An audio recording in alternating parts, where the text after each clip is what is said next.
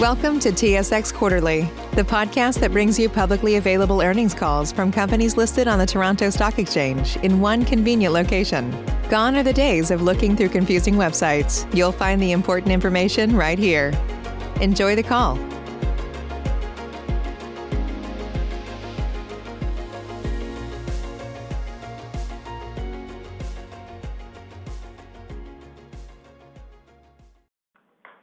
Good morning. Welcome to Equitable's first quarter analyst call and webcast on Wednesday, May 5th, 2021. At this time, you are in a listen-only mode. Later, we will conduct a Q&A session for analysts. Instructions will be provided at that time. It is now my pleasure to turn the call over to Richard Gill, Senior Director, Corporate Development and Investor Relations at Equitable. Thanks, Carol. Your hosts today are Andrew Moor, President and Chief Executive Officer, Chadwick Westlake, Chief Financial Officer, Mahima Poddar, Group Head, Personal Banking, and Ron Tratch, Chief Risk Officer. For those on the phone lines only, we encourage you to log on to our webcast as well, as it'll give you access to a video demonstration that accompanies our call. I'll also refer you to slide two of the webcast presentation, which contains Equitable's caution regarding forward-looking statements. It's now my pleasure to turn the call over to Andrew. Thanks, Richard, and good morning, everyone. Today, I will speak to our upgraded outlook for 2021. Chadwick will provide insights into Q1 KPIs and update you on key business developments. And Ron is present for Q&A to address any questions you have about our current view of credit and risk. However, in true Challenger Bank fashion, we're going to shake things up with a demo of a category-changing new EQ Bank service that launches this month. As Group Head of Personal Banking, Mahima and her team, working tightly with our fantastic IT group, are driving a multi-year roadmap to be a catalyst for change in Canadian banking. Before we get started, I want to say how proud I am of the team of building up and building out our institution, which is now ranked the number one bank in Canada by Forbes. This is a distinct honor based on extensive consumer surveys measuring factors that include trust and quality of digital services. Credit to the nearly 1,000 challengers who work here at Equitable for making this award possible. Our employees are indeed our very best asset. I'm delighted how they have embraced our award-winning challenger culture. To set the stage for outlook, I think it's important to note that Q1 turned out much better than we expected, as our Challenger Bank services attracted over 28,000 new customers in just three months, with sizable increases in deposits and assets. It was, of course, challenging to forecast this in the ongoing pandemic, but is a testament to the strength of our franchise. Year-over-year highlights include 114% growth in EQ Bank deposits and 8% or 2.2 billion dollars growth in total assets, headlined by a 14% increase in commercial loan principal. The commercial bank does not get as much attention and credit as I think it really should from investors. In Q1, it really drove value, accounting for nearly half our earnings. Q1 performance uh, showcases Equitable's capability to grow deposits through our proprietary channels and deploy them across a range of commercial and personal asset categories. Record-setting earnings for Q1 and characteristically high ROE of 17.1% are evidence that our bank is deploying capital efficiently for our shareholders. ROE is our true north, and it is a management imperative to create tangible returns for all of the bank's activities using our proven value creation methodology. We are poised to build on our growth momentum in upcoming quarters. We published our annual outlook in February. It doesn't typically change. This year it has, and for the better, as we are increasing our growth expectations for assets in 2021, taking into account strong Q1 results. This may come as a surprise in that our original outlook called for healthy loan growth of 6%-10% and EQ Bank deposit growth of 20%-30%. But After exceeding our Q1 growth plan and considering the trend lines in our business over the past two quarters, particularly our commitment pipeline and application activity, plus improving economic forecasts, we feel confident in raising the bar. What I'd like to particularly draw your attention to is expected growth of 15%-20% in our conventional uninsured portfolio. Conventional is the earnings engine for our bank, making this upgrade very welcome news. On that topic, one of the biggest changes is our outlook for single-family alternative mortgages. This is an $11.3 billion portfolio with asset gathering and underwriting capabilities that are core strengths for Equitable and deliver great returns. We now expect portfolio growth of 12%-15% in 2021, rather than mid to high single digits as originally envisaged. For our prime business, recall that we grew mortgage balances quite substantially last year in a time of attractive economics. This is an $8 billion portfolio that we now expect to grow 5%-10%. The important part of our new outlook here is the success we're having with internally generated prime loan originations, which are expected to grow nicely this year. Conversely, we have seen fewer opportunities to purchase mortgages from third parties. I would just remind you that purchasing prime mortgages is a thin margin business, and slightly slower growth in this category is completely immaterial to this year's earnings. For our wealth accumulation business, we continue to have high expectations and have effectively doubled our outlook from 100% to now 200% for reverse mortgages and 150% for CSV lending. We got an early indication of this potential with a year-over-year asset growth in reverse mortgages of 241% and 533% for our CSV portfolio in Q1. Demand for our reverse mortgages is accelerating primarily due to the work our team has done in delivering fantastic service and building distribution with key brokers in the market. Our rising market share provides the proof. The increasing product breadth we have, low interest rates, and a more marked preference for aging in place as a result of the pandemic are also critical catalysts. Our studies of reverse mortgages markets around the world continue to demonstrate that Canada is underserved, and Equitable stands to benefit as this approach to funding retirement lifestyles gathers an appropriate degree of acceptance. We're putting a lot of effort into our CSV offering and are gaining traction with customers and new partners such as Sun Life. It's still early days for our decumulation business lines as we invest and scale up. We expect in coming years it will really start to translate into a key part of our investment story. We're also raising our expectations for pretty much the entire commercial bank. The biggest upgrade is to our $3.5 billion commercial finance group, with growth now expected to be between 20 and 25%. This business provides mortgage financing, including short-term bridge loans, term loans, and CMHC insured and uninsured construction loans to large corporates and institutions and offers attractive risk-managed returns. The quality of our new loans is stronger than in recent history, which itself has performed without losses. Speaking of our commercial segment, it's now been two years since Bennington, our equipment leasing business, joined the Equitable family. Like any acquisition, there's always a period of getting to know each other and a need to align systems, processes, and policies. Hats off to Troy Campbell and the Bennington team for playing their part so well in this process. I'm certainly excited about the prospects for Bennington as we emphasize building the better credit buckets within the business. I'm getting really comfortable with our ability to build shareholder value for our shareholders over the years ahead as we're able to reinvest earnings into our many businesses and create consistent compounding of that capital. It's a great business model. As I noted, EQ Bank had a fantastic first quarter, with deposits up by $1.2 billion since year-end, and an EQ Bank customer base that now tops 202,000. We measure customer engagement closely and are thrilled with the trends we're seeing in service usage each month and the number of products held per customer. We're very pleased with customer uptake of EQ Bank TFSAs, RRSPs, and our all-new digital joint savings accounts, and our international money transfer service. As a result of recent momentum, we're very confident that we can grow EQ Bank deposits faster this year, which is reflected in our new outlook. On that note, I'll turn the call over to Mahima. For those of you who don't know her, Mahima joined Equitable five years ago from Boston Consulting Group and has been a driving force in product and corporate development, including digital banking strategy. She was promoted to Group Head of Personal Banking last year to oversee key areas, including single-family mortgages, wealth decumulation, and EQ Bank.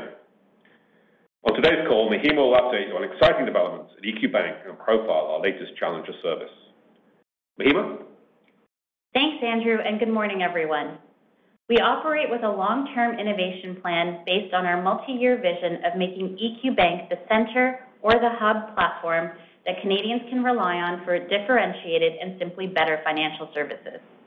We create these both alone and in partnership with other fintech providers. Using our cloud-based capabilities and development consistent with our product roadmap, we have really stepped up the pace of new product and service launches in the past six months. This effort will continue. Today, I'll quickly describe a few of our latest launches and share a demo of a product we're about to introduce. First up is the EQ Bank Mortgage Marketplace, now taking our digital bank into the world of lending. We developed it in collaboration with nesto, a Montreal-based fintech and online mortgage brokerage backed by Portage. Portage is one of the largest fintech VC funds in the world, and Equitable has an equity stake as an LP. This investment keeps us at the forefront of innovation and opens the door to collaborations with the best and brightest in the world of fintech. nesto uses an innovative algorithm to analyze the entire Canadian landscape of 2,000 plus broker available mortgage products to recommend the best mortgage product to our customers. The platform is easy to use and requires just one application and one credit check to get pre-qualified for the perfect mortgage match. The mortgage marketplace complements Equitable Bank's existing mortgage channels and allows us to bring our product platforms together for EQ Bank customers. In the first couple of weeks since launch, applications have materially exceeded our expectations. Next up on our roadmap is this month's launch of the EQ Bank US Dollar Account. We created this product to address the needs of financially savvy EQ Bank customers and used our challenger bank thinking to make it absolutely customer-centric. This meant completely reimagining a service that is typically cumbersome, opaque, and expensive for customers.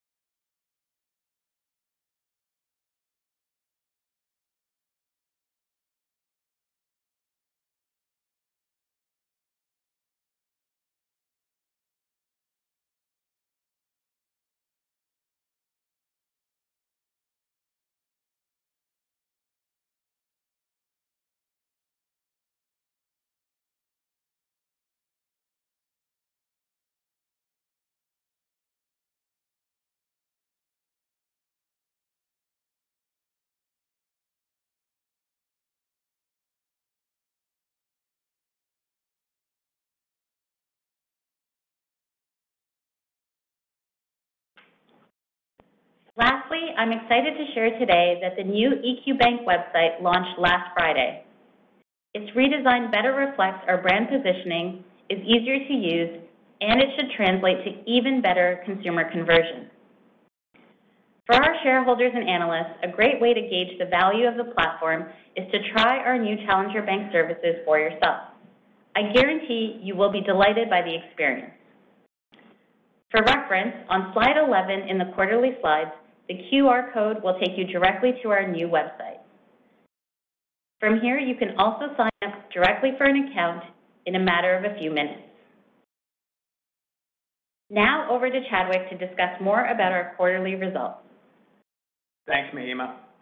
We entered 2021 with good momentum and exited Q1 even stronger.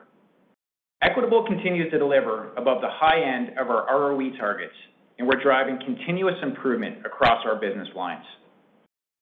Q1 last year was an outlier as it marked the beginning of the pandemic. While we are still living through lockdowns, the economic outlook has improved, with the Bank of Canada forecasting GDP growth of 6.5% this year. This is reflected in a return to more normal value creation patterns so far in 2021.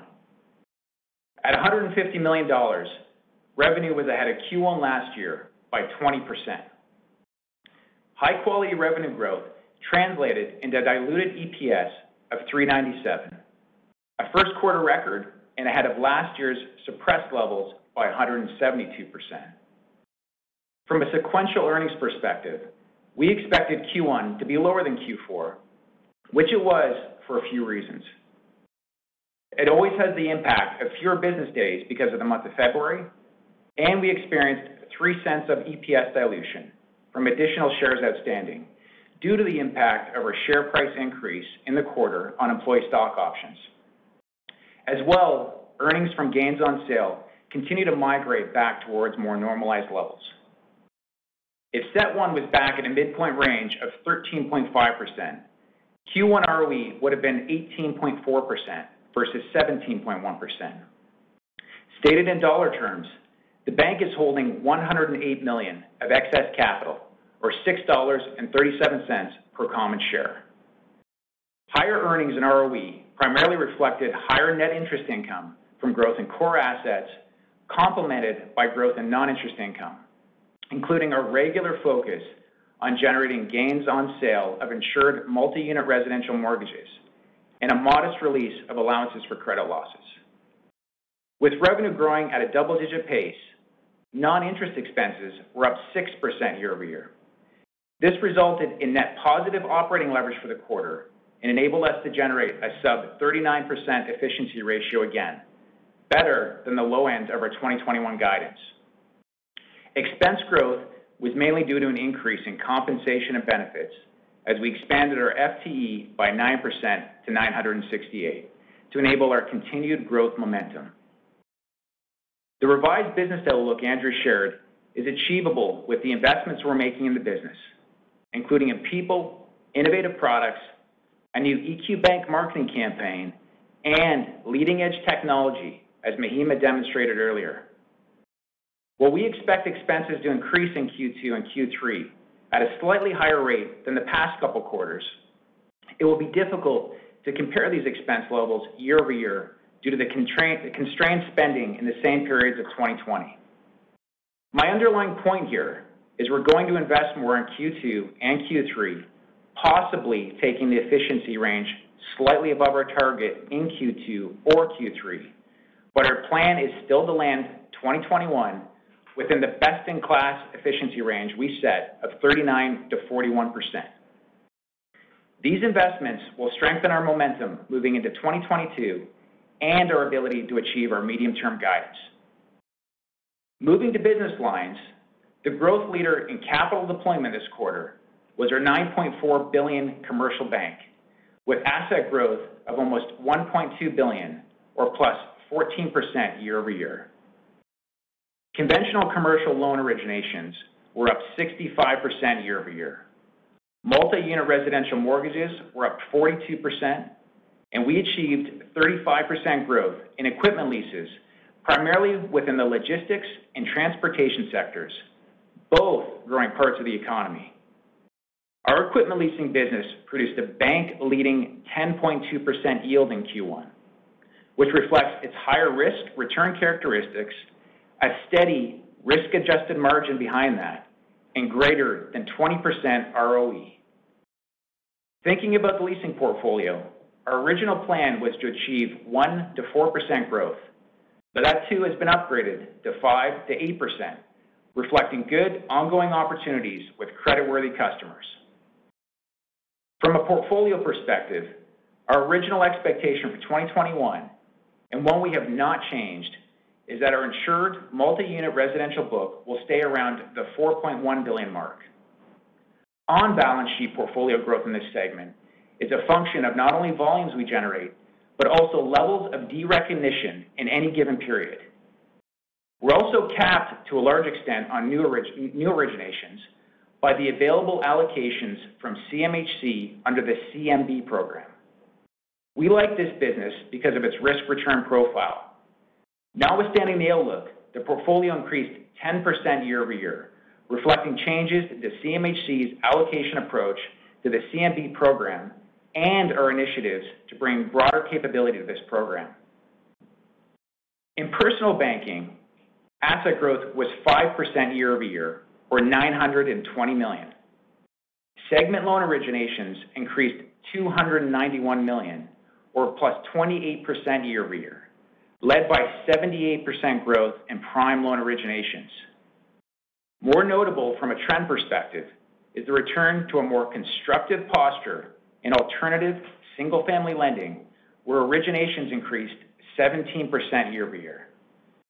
You will note that the alt book was 3% lower than a year ago as a result of 2020's pullback.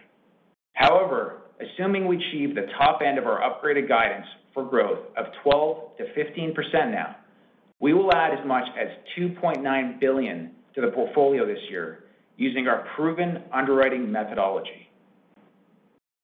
Moving to sources of capital, total deposits increased $2 billion year-over-year, or 13%, and by 6% sequentially. A very strong showing and indicative of our brand power, particularly since EQ Bank now accounts for 33% of all deposits. A great accomplishment for a platform that celebrated its fifth anniversary in January. We're also very pleased that our deposit note program surpassed $1 billion in Q1 with the issuance of a $250 million four-year fixed-rate deposit note. This note was priced at 120 basis points over comparable term Canada bonds, representing the lowest spread of all of our issuances to date.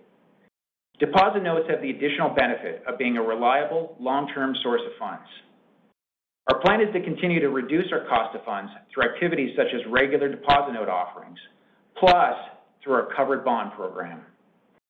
We are progressing well on our covered bond readiness. We filed the bank's issuer application with CMHC and look forward to the first of multiple issuances in Europe this spring for what will end up being more than a $1.5 billion program at the current 5.5% of total assets regulatory limit.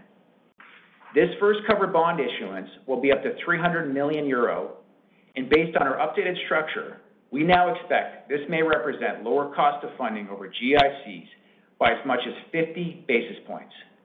In that context, as we continue our issuances up to our limit, by around 2023, we may be saving as much as 7.5 million a year just from the program, depending on how much we've issued by that point.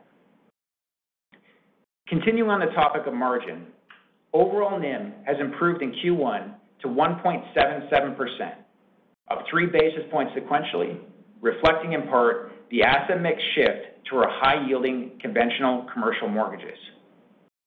Both our prime and uninsured businesses provide great returns. However, we have accelerated even more with uninsured, which is further expanding NIM. Combined with our continued cost of funds diversification, we expect NIM to remain stable and potentially expand from Q1 as we also capture the tailwind of the recent EQ Bank rate decline. Earnings and growth in our balance sheet translated into a CET1 ratio of 14.5%. Year-over-year, the rise in our CET1 ratio was the result of our decision to dial in credit risk in the face of the pandemic earlier in 2020, plus the regulatory limits on capital distribution by OSFI.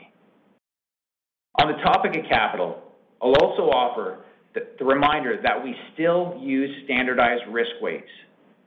As we talked about last quarter, once we successfully complete the migration and receive approval from OSFI over the next couple years to move to AIRB for risk weights, we could see this capital further boost up to 400 basis points over time. Moving to some good trending on the credit side. PCL for Q1 was a net benefit of $800,000 as future expected losses resulting from the pandemic were recorded in Q1 and Q2 of last year. Reserve releases under Stage 1 and Stage 2 amounted to $3.1 million or $0.13 per share. The 1.1 billion shift of loans from Stage 2 back to Stage 1 in the first quarter reflects a decrease in the probability of default, primarily driven by improving macroeconomic drivers. These changes are guided by the latest economic views from Moody's Analytics and our expert credit judgment. We have made no changes to our five scenario weights, which reflect a more balanced view of the various scenarios. Also worthwhile noting here is Q1 is a difficult comparison point due to the higher PCL in Q1 2020 with the onset of the pandemic. But if we look at it from a pre-tax, pre-provision perspective, we increased 31% year-over-year to 92.9 million. Our ACL further improved since Q4, and the news on delinquencies is positive. By the end of Q1, we returned to pre-pandemic levels of early delinquency in all business lines. At 38 basis points, early delinquency in single family is at the low end of our historical range. And as a reminder, our track record includes very few losses in this business.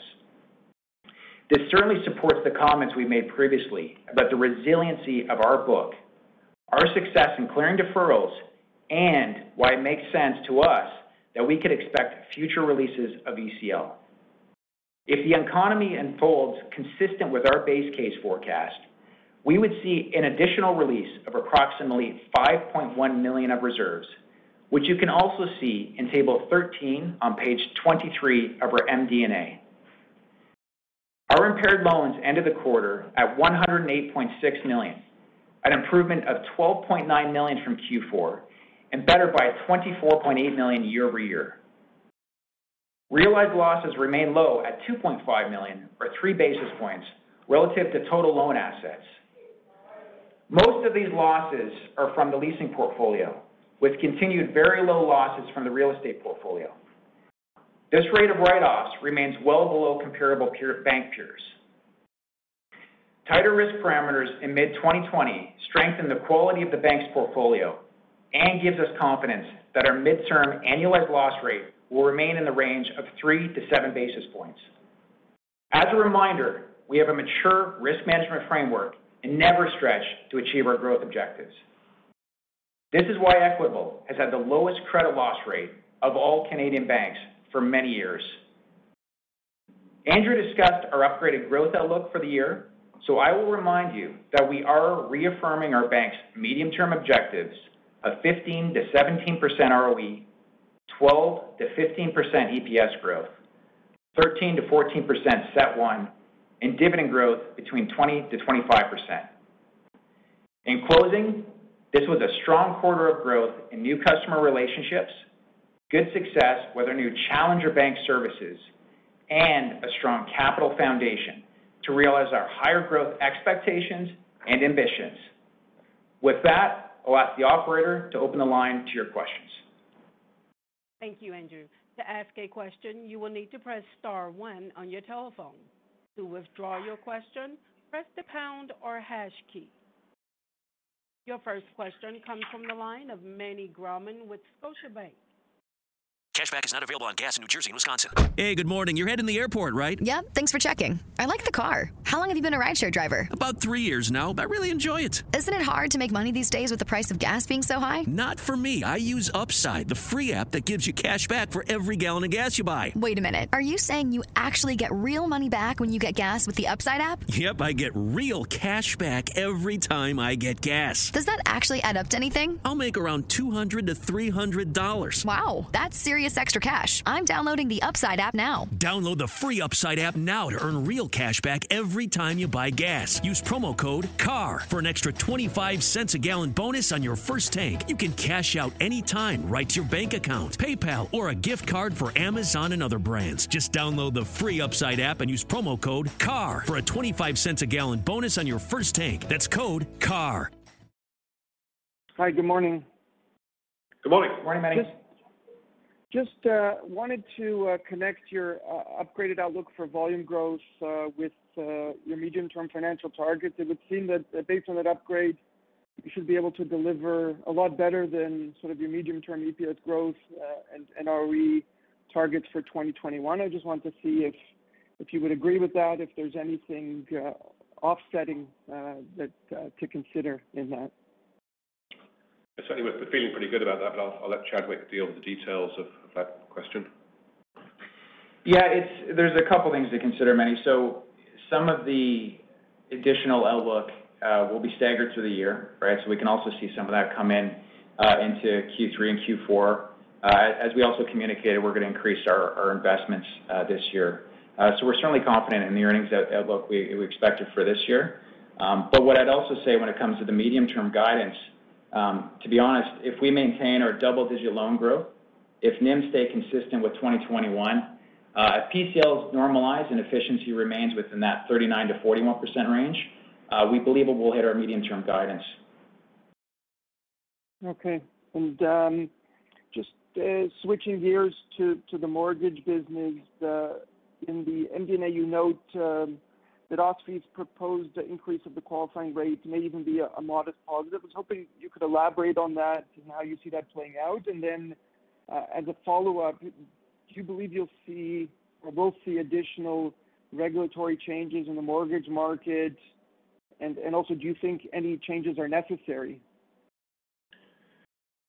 Um, yeah. Thanks, Meny. Um, you know, in general, uh, when you start to push the GDS, TDS limits a little bit, uh, then that's good for our business because we're we're more comfortable with slightly higher GDS, TDS limits within our um, B-20 framework, uh, and the RMUP that drives that. So it doesn't do that much. You know, we do gain a little bit of market share at credit quality that would have been taken by the big banks prior to these kinds of changes. So you know, it's marginally modest. Uh, you know, I think thinking about regulatory change is a tough one. You know, I think generally a lot of the conversation is not so much about mortgage markets, but about housing markets and the difficulty of, know, excluding people who would like to buy and live in the, you know, the major, more dynamic economic centers from being able to buy in those markets. So that, that's a problem, frankly, of uh, federal, provincial, and uh, municipal cooperation around building enough housing units for the people that want to live in our most dynamic cities. You know, I'd like to see some regulatory change that allows us to build more housing units, frankly, in those places. I do think we need to be thoughtful about, you know, limiting certain segments of society from buying in these places because I think it creates a divisive society. So we need to be very thoughtful about it. I'd certainly like to see policymakers get together at all three levels of government and try to do something more constructive and systemic. I think we all all the kind of really serious observers of housing markets in Canada agree that the the biggest problem is is the supply of housing units in the places where we want them, which are those big economic drivers, um, you know, the Torontos, Vancouvers, Montreals, Calgarys, and Edmontons to some extent. Thanks for that, Andrew. And then just finally for me, you launched the mortgage marketplace. Uh, you showed us um, a little bit about that uh, in the video. I'm wondering, are there any numbers that you can provide uh, over the next few years, expectations in terms of what kind of volumes you expect to generate or revenue impact? Anything on the number side to share relating to that launch? Yeah, I mean, certainly it's early days with the numbers. You know, we're excited about it because I think we have got our EQ Bank customers, you know, looking for mortgage product from us. They're excited about the value of our deposit platform, would like to see the same kind of clean experience in the mortgage and lending side of the business. Maybe you give some more color on just kind of the numbers and how they're shaking out so far from your perspective. Sure. So um given we've really only been live for two and a half weeks and marketing hasn't started, it's still very early, but we have found the early response and applications to be very promising and uh, materially exceeded our expectations. And then just as a reminder, the mortgage marketplace allows us to increase our prime product shelf. So we have the opportunity to earn interest income on our insured book, but also to earn referral income on uninsured prime loans that get sent to other lenders. Uh, we'll be able to provide better earnings guidance after having the benefit of a few months in the market. I think I think it's a great example, though, of a kind of more open approach to working with other players. You know, being a smaller bank and a challenger bank, we have to be certainly open. And so this is a great example of us curating, in effect, the best financial services products available in the Canadian market. And something we very much observe when we go and visit challenger banks in in Europe and other places, and certainly sort of part of our broader aspiration to work and partner with, with other people that have got different capabilities. Point taken. Thank you very much. Your next question comes from the line of Geoff Kwan with RBC Capital Markets. Morning, Geoff. I think you might be on mute, Geoff. Yeah. Oh, sorry. Can you hear me now? Yes, absolutely. Um, okay. I just had a couple questions. My first one was just um, the increased guidance that you have on the alternative and the commercial finance. Um, I mean, it's off up quite a bit from your original guidance. Just was wondering if there's specific things that you would flag that you were seeing, I guess, since you originally kinda uh, were thinking about growth for 2021. Like, where do you see that growth happening? I think uh, I'll deal with the commercial piece of that and then perhaps pass the single-family alt side up to Mahima, who's running that business. I think in commercial, what we're seeing is a lot of transactions in multifamily properties, actually, and a little bit of backup at CMHC that's making it, you know, some of those loans that would have in the past been done as insured loans being done as conventional, that's a place where we really play. You know, The good news about that is that some of those may well convert into our insured book as under new ownership, uh, you know, rents are increased and an insurance certificate is taken out. So where we've really seen the faster growth in the commercial finance group is in really high quality, uh, larger multifamily properties. And Mahima, maybe you can provide some comment on the alt side. Definitely. So on the single-family residential side, uh, we're obviously seeing some of the benefit from just housing market activity more broadly, Um, and the benefits of HPI growth. But I would say beyond that, uh, we've been really happy with the traction that we're getting in market share growth. Part of that is a um, revitalized entry back into the market after our pullback in 2020, as well as a um, quite a bit of innovation happening on the product side of our alternative uh, book. And, and Always, I think we continue to deliver on the service side of the equation, so have seen very uh, positive feedback from our broker um, net promoter scores. Yeah, I think when Mahima speaks of product, by the way, she speaks in a product design-centric approach, which is great. That's where we're going. Uh, just to be clear, that's not not increasing LTVs or GDS or anything particularly right now. So really, we're talking about the internal process and experience that our brokers get from improving some of these processes.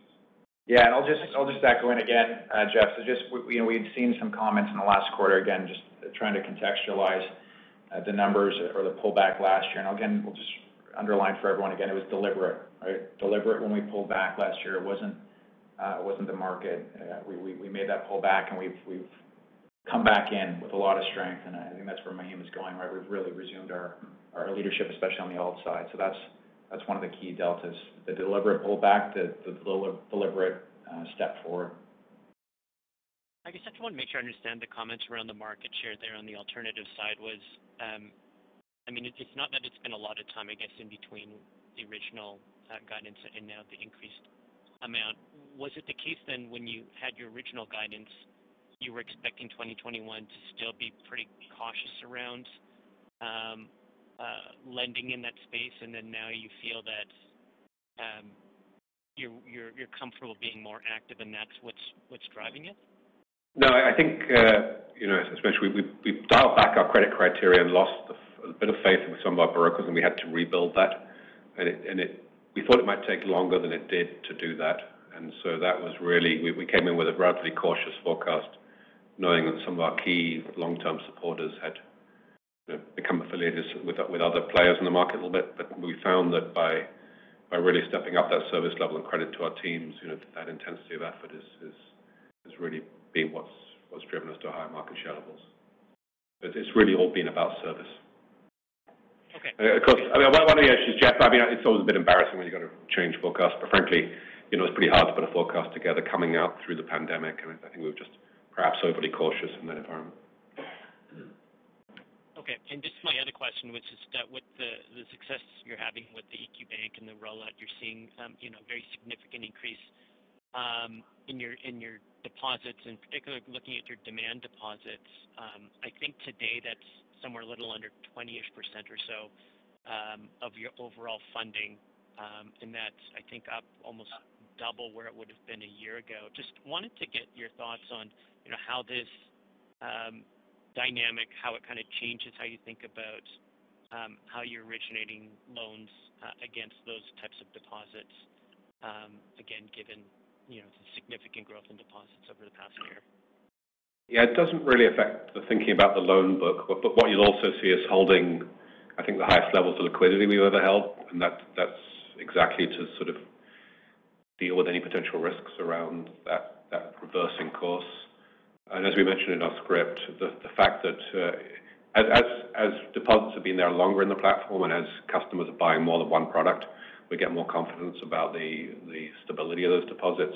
So we monitor that very carefully, and you know, you'll see that over the next few years as we get more and more products being used by those customers being, you know, like most banks, when you've got franchise customers, you're more comfortable bit of a mismatch there. But that's not the case today. We carry a lot of liquidity to support any risk on the demand side.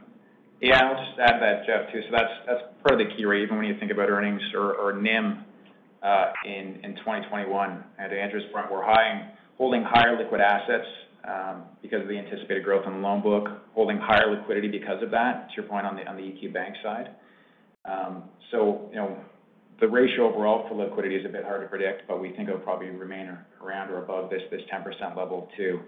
Uh, and You just think about that, right? Again, even with the EQ Bank, you know, we hold a lot more, um, I'd call it more in the 28% range um, than for a non-registered in GIC. It's the dynamic shifts a little bit, and that comes back to NIM as well. Okay, great. Thank you. Your next question comes from the line of Étienne Ricard with BMO Capital Markets. Étienne, good morning. Morning, Étienne. Hi, Étienne. First question, I'd like to, you know, on the funding side, talk about deposit notes. I mean, it's great to see a declining spread on your latest issuance. And um, I wanted to know what percentage of your deposits do you believe deposit notes could represent longer term, and how much lower do you believe the spread can go? Sorry, it's a bit hard to hear there, Étienne. So you're asking more about how in terms of our continuance of the deposit note program? Yeah. I mean, it could easily double. I did hear the question. So it can easily double in size from here in terms of the portfolio outstanding. You know, we struggle a little bit with the rating agencies, so it'll it'll take a rating agency increase to drop the spread. Um, so I think we're, you know, as we see that that'll help drive down the the cost of funds. Uh, Today, we, you know, we trade very closely with two other regional banks that have actually enjoy higher ratings than us. We don't really believe that, you know, they should have a rating uh, increment compared to us. So, so hopefully over time, we can get the rating agencies to believe that. Yeah. And, and for the deposit note program too, so it's, you know, I mentioned it was our lower, our lowest spread yet, and that's for, for us, it's already trending lower than historic GIC pricing. So that is certainly helping. And you know, you've seen us do now, I think about three in the past six months. You know, I'd expect to see for sure uh, a couple a year and keep this going. To Andrew's point, you know, as we further improve uh, with the credit rating agencies too, that can reduce our wholesale funding costs. And when you think of the funding stack even overall out, right? When you start thinking a few years out, you're gonna see that EQ Bank demand deposits become a higher portion of the funding stack, but we'll also see more on the wholesale side with more deposit notes and then more on the covered bonds, Uh, particularly if the covered bond limit increases even further. So, we, Net-net, we view uh, quite a bit of tailwind uh, in front of us. Okay. So so if I heard you correctly, you know, for the next few years, you could double the size, you know, the absolute dollar figure of the deposit notes. Yes, that's correct. Yeah. Okay, great. And um so you continue to sell your, you know, your decumulation platform. And you know, this might be a higher level question, but how do you believe the pandemic has impacted um, industry growth prospects for reverse mortgages? And by how much do you believe this can grow uh, longer term?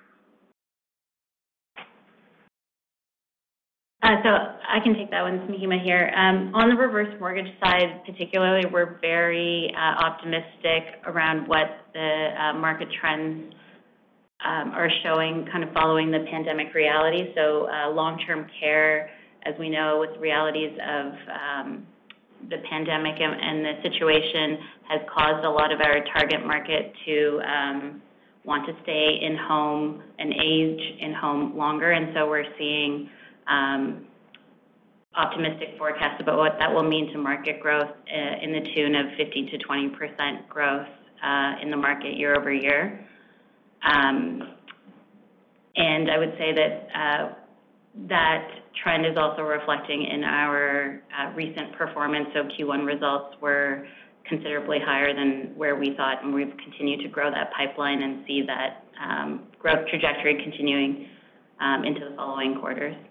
Yeah. Étienne, I'll just add to that too. So, you know, even even to that to that point, you know, can we maintain this this level of growth momentum? Uh, the answer is yes. Uh, is the the size of the prize significantly larger um, than we've even approached? Yes.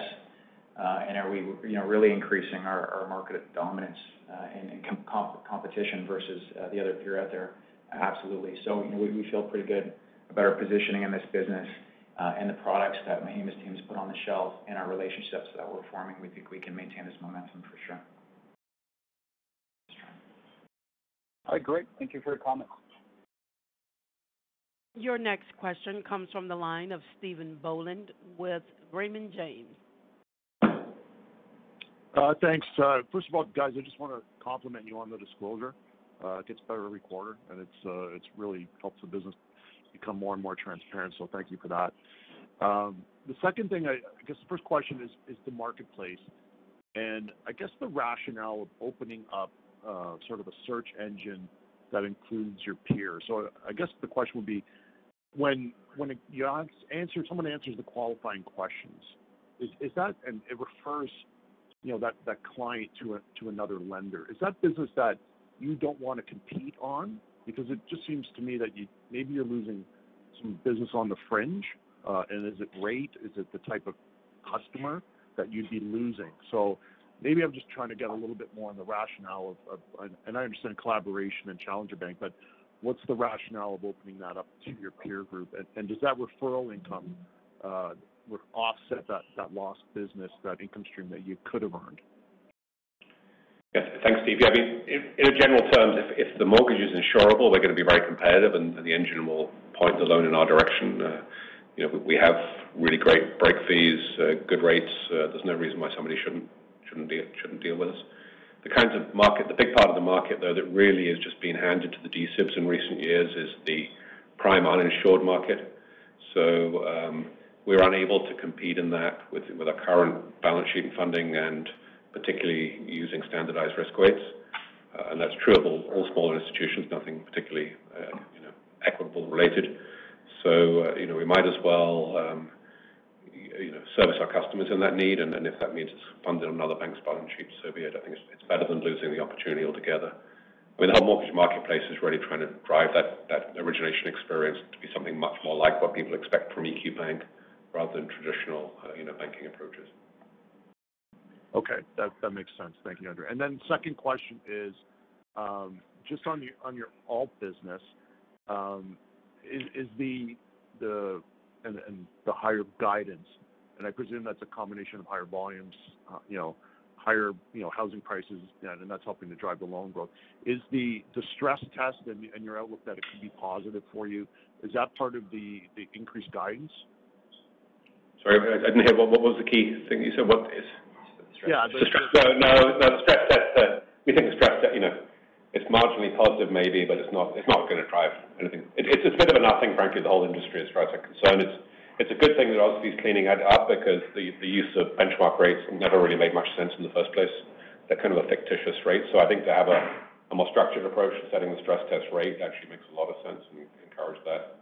But no, it's not really gonna move the business very and I'll sneak one more in. Uh, the commercial finance group, the new outlook, uh, it's quite robust.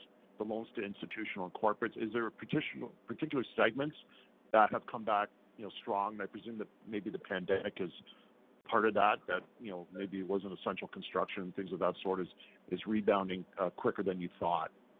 As I mentioned earlier on commercial finance, I mean, the quick one is it tends to be large commercial, uh, large multifamily apartment apartment buildings, multifamily, really high quality assets that are just more active trade, actively being traded in this marketplace. Okay. Thanks for your thanks for the time. Your next question comes from the line of Cihan Tuncay with Stifel.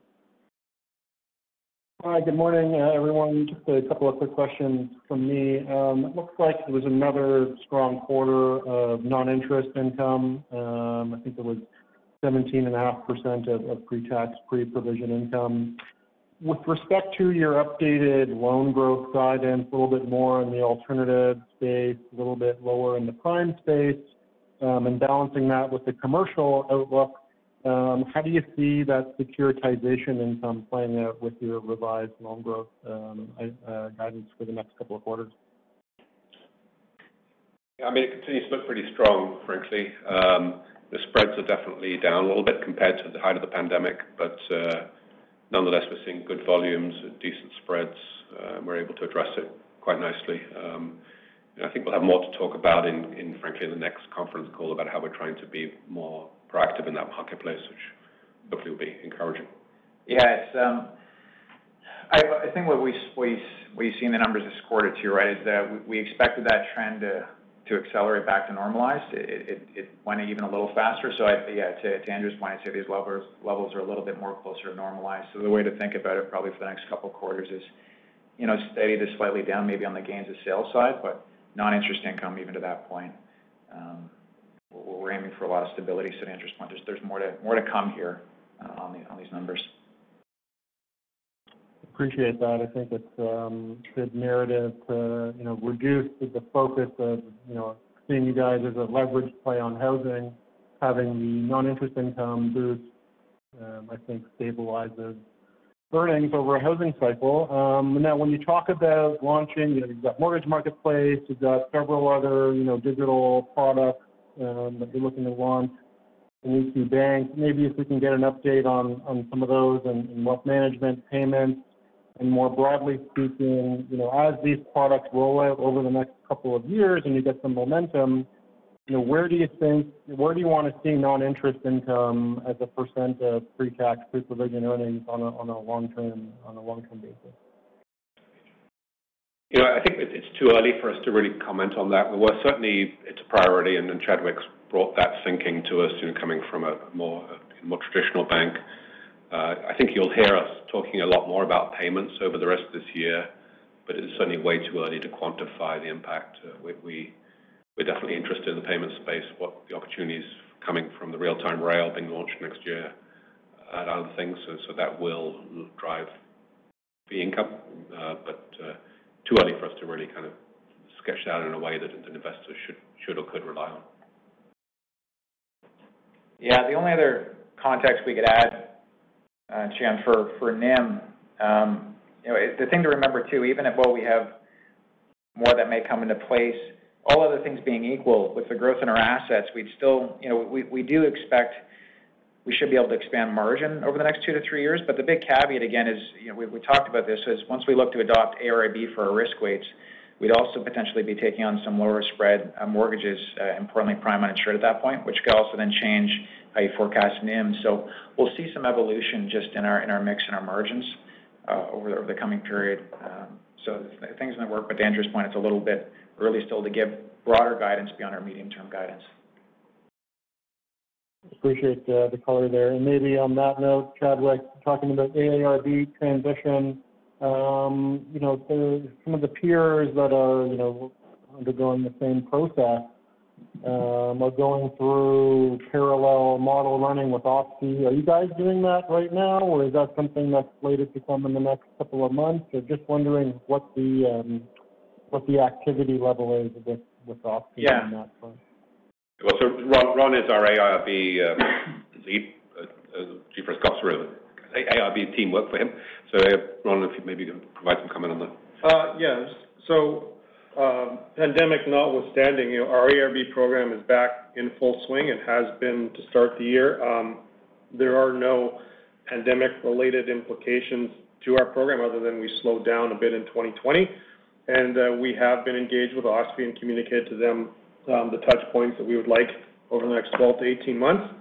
Um, and uh, as we understand it, the regulators are still quite supportive of, and remain supportive of small and medium-sized institutions going down that path. You would have seen that reflected in OSFI's papers on small, medium-sized banks and proportionality, where they do make specific provisions and mentions for banks of our size making the move to uh, AIRB. Uh, we do have the program fully back on track and are putting the uh, you know, the, the full weight of the bank uh, behind it to you know, ultimately achieve the outcomes that Chadwick referenced a little earlier in the call and and we have in our disclosures.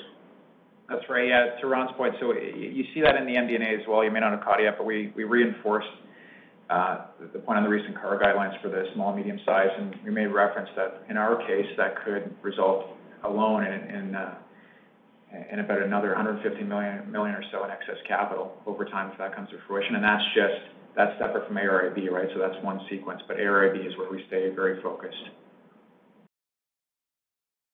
Maybe if I can sneak one last question in. You know, how do you prioritize your excess capital situation and what you want to do with that capital? You know, your multiple has expanded quite nicely, so how do you balance Um, growth opportunities, organic, inorganic, and capital returns to uh, capital distributions to shareholders? Thanks.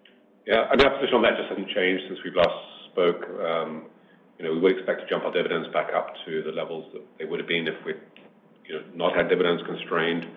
You know, we certainly don't think about organic, uh, inorganic uh, acquisitions being driven by the fact that we might have excess capital. It's our shareholders' capital. We'll return it if we've, you know, if we've got no good way to use it. If we've got good ways to deploy it that meet, you know, rigorous return on capital guidelines, we'll do that.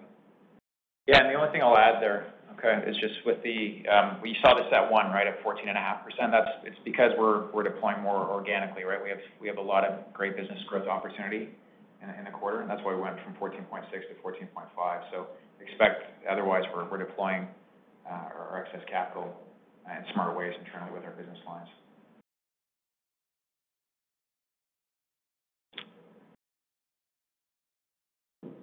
And once again, ladies and gentlemen, if you would like to ask a question during this time, you will need to press one star then the number one on your telephone keypad. And to withdraw your question, press the pound or hash key. Your next question comes from the line of Graham Ryding with TD Securities. Hi, good morning.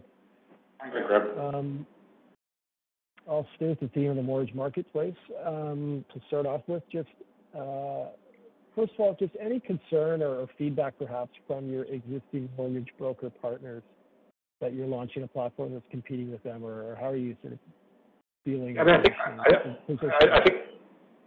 I think we haven't done quite as good a job as we might have done in communicating with them. I think, you know, need to understand this is really focused on our EQ Bank existing deposit customer base.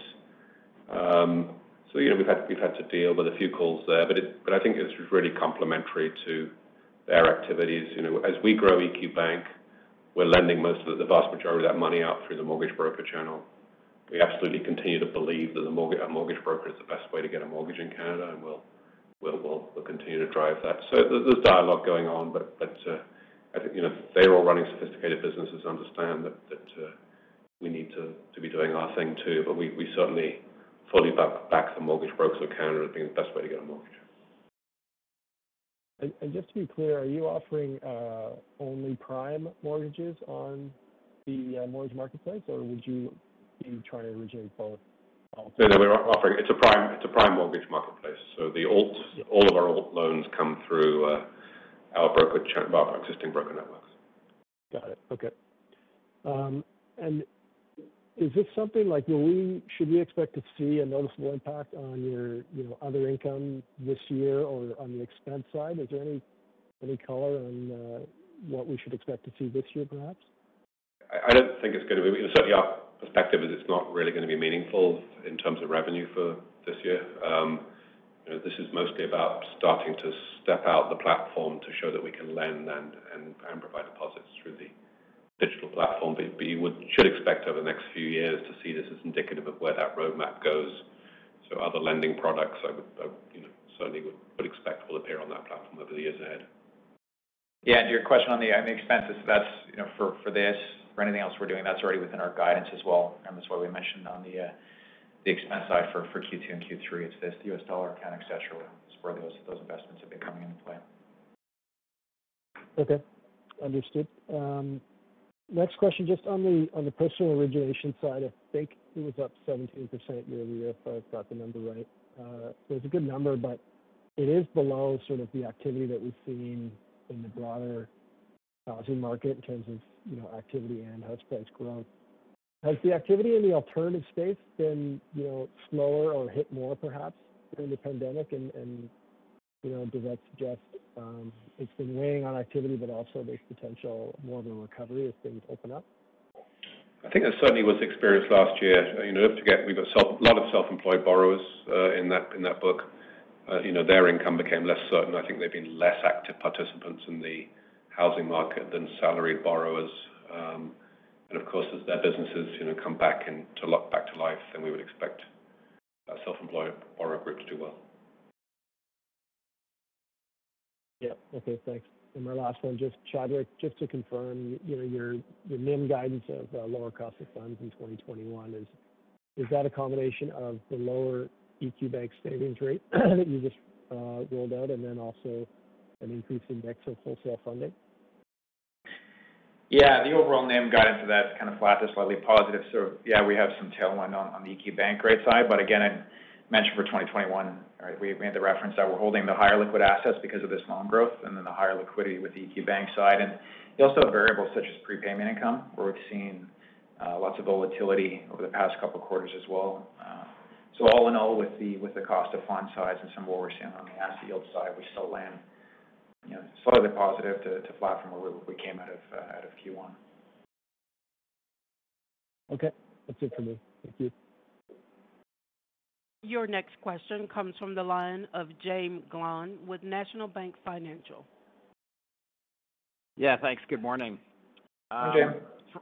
First question is on the customer engagement. Uh, you sort of made some qualitative Uh, comments about uh, increasing engagement substantially. Can you provide any uh provide any any more quantitative uh, numbers around that in terms of products and services customers are using and how that has expanded?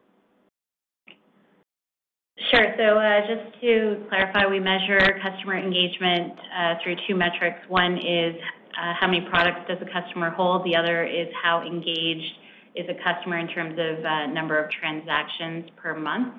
Um, we set out a target of um, between 10 to 15 percent increase in engagement uh, for the year, and we have already achieved that target uh, for Q1. And so, um, obviously continuing to push to see that increase, but we've been uh, very happy with the traction that we've seen to date. Okay, that's helpful. Uh, and so what does that mean then in terms of uh number of products that a customer uses? Like, what's an average customer using today? Uh, like two, three products? Uh, what is it? Yeah. Well, I think we know that about 2 billion of the total deposits have got both registered accounts plus an unregistered account. So, that's about a third of the total book.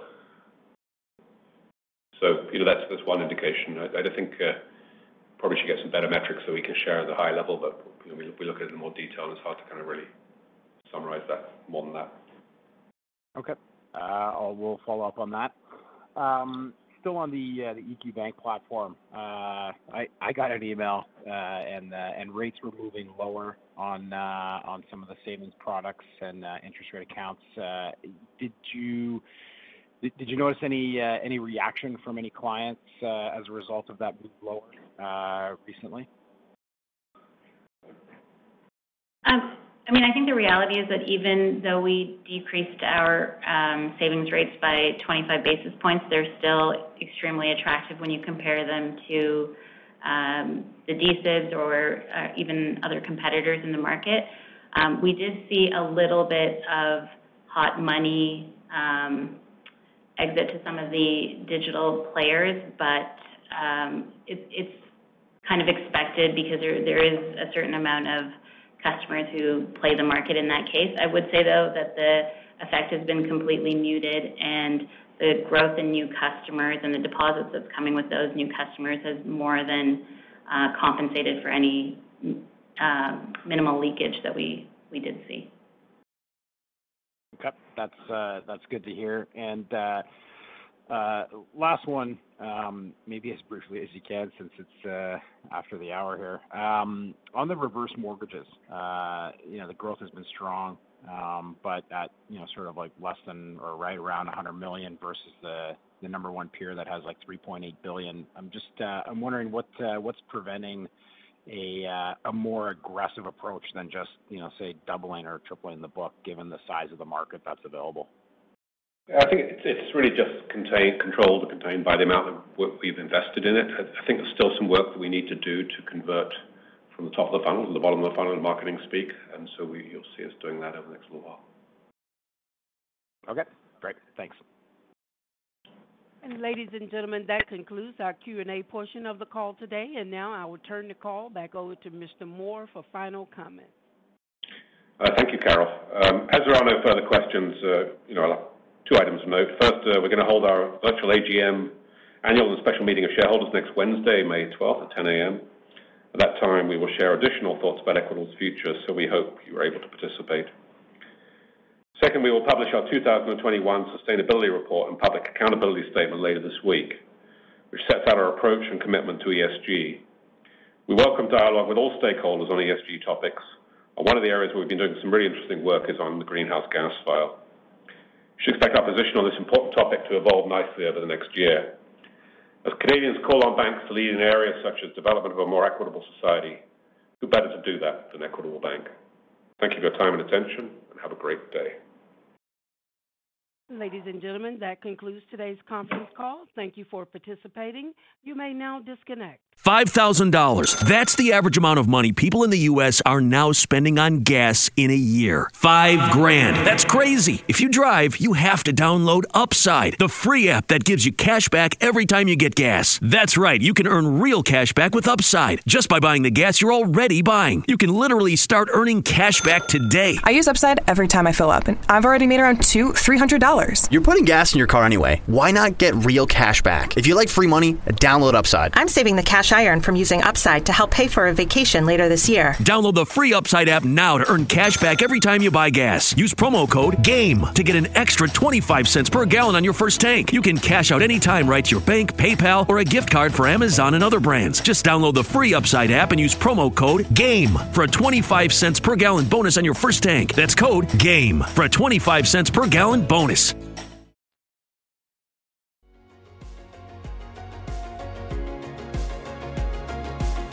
Thank you for listening to TSX Quarterly. If you enjoyed the cast, remember to leave a good rating.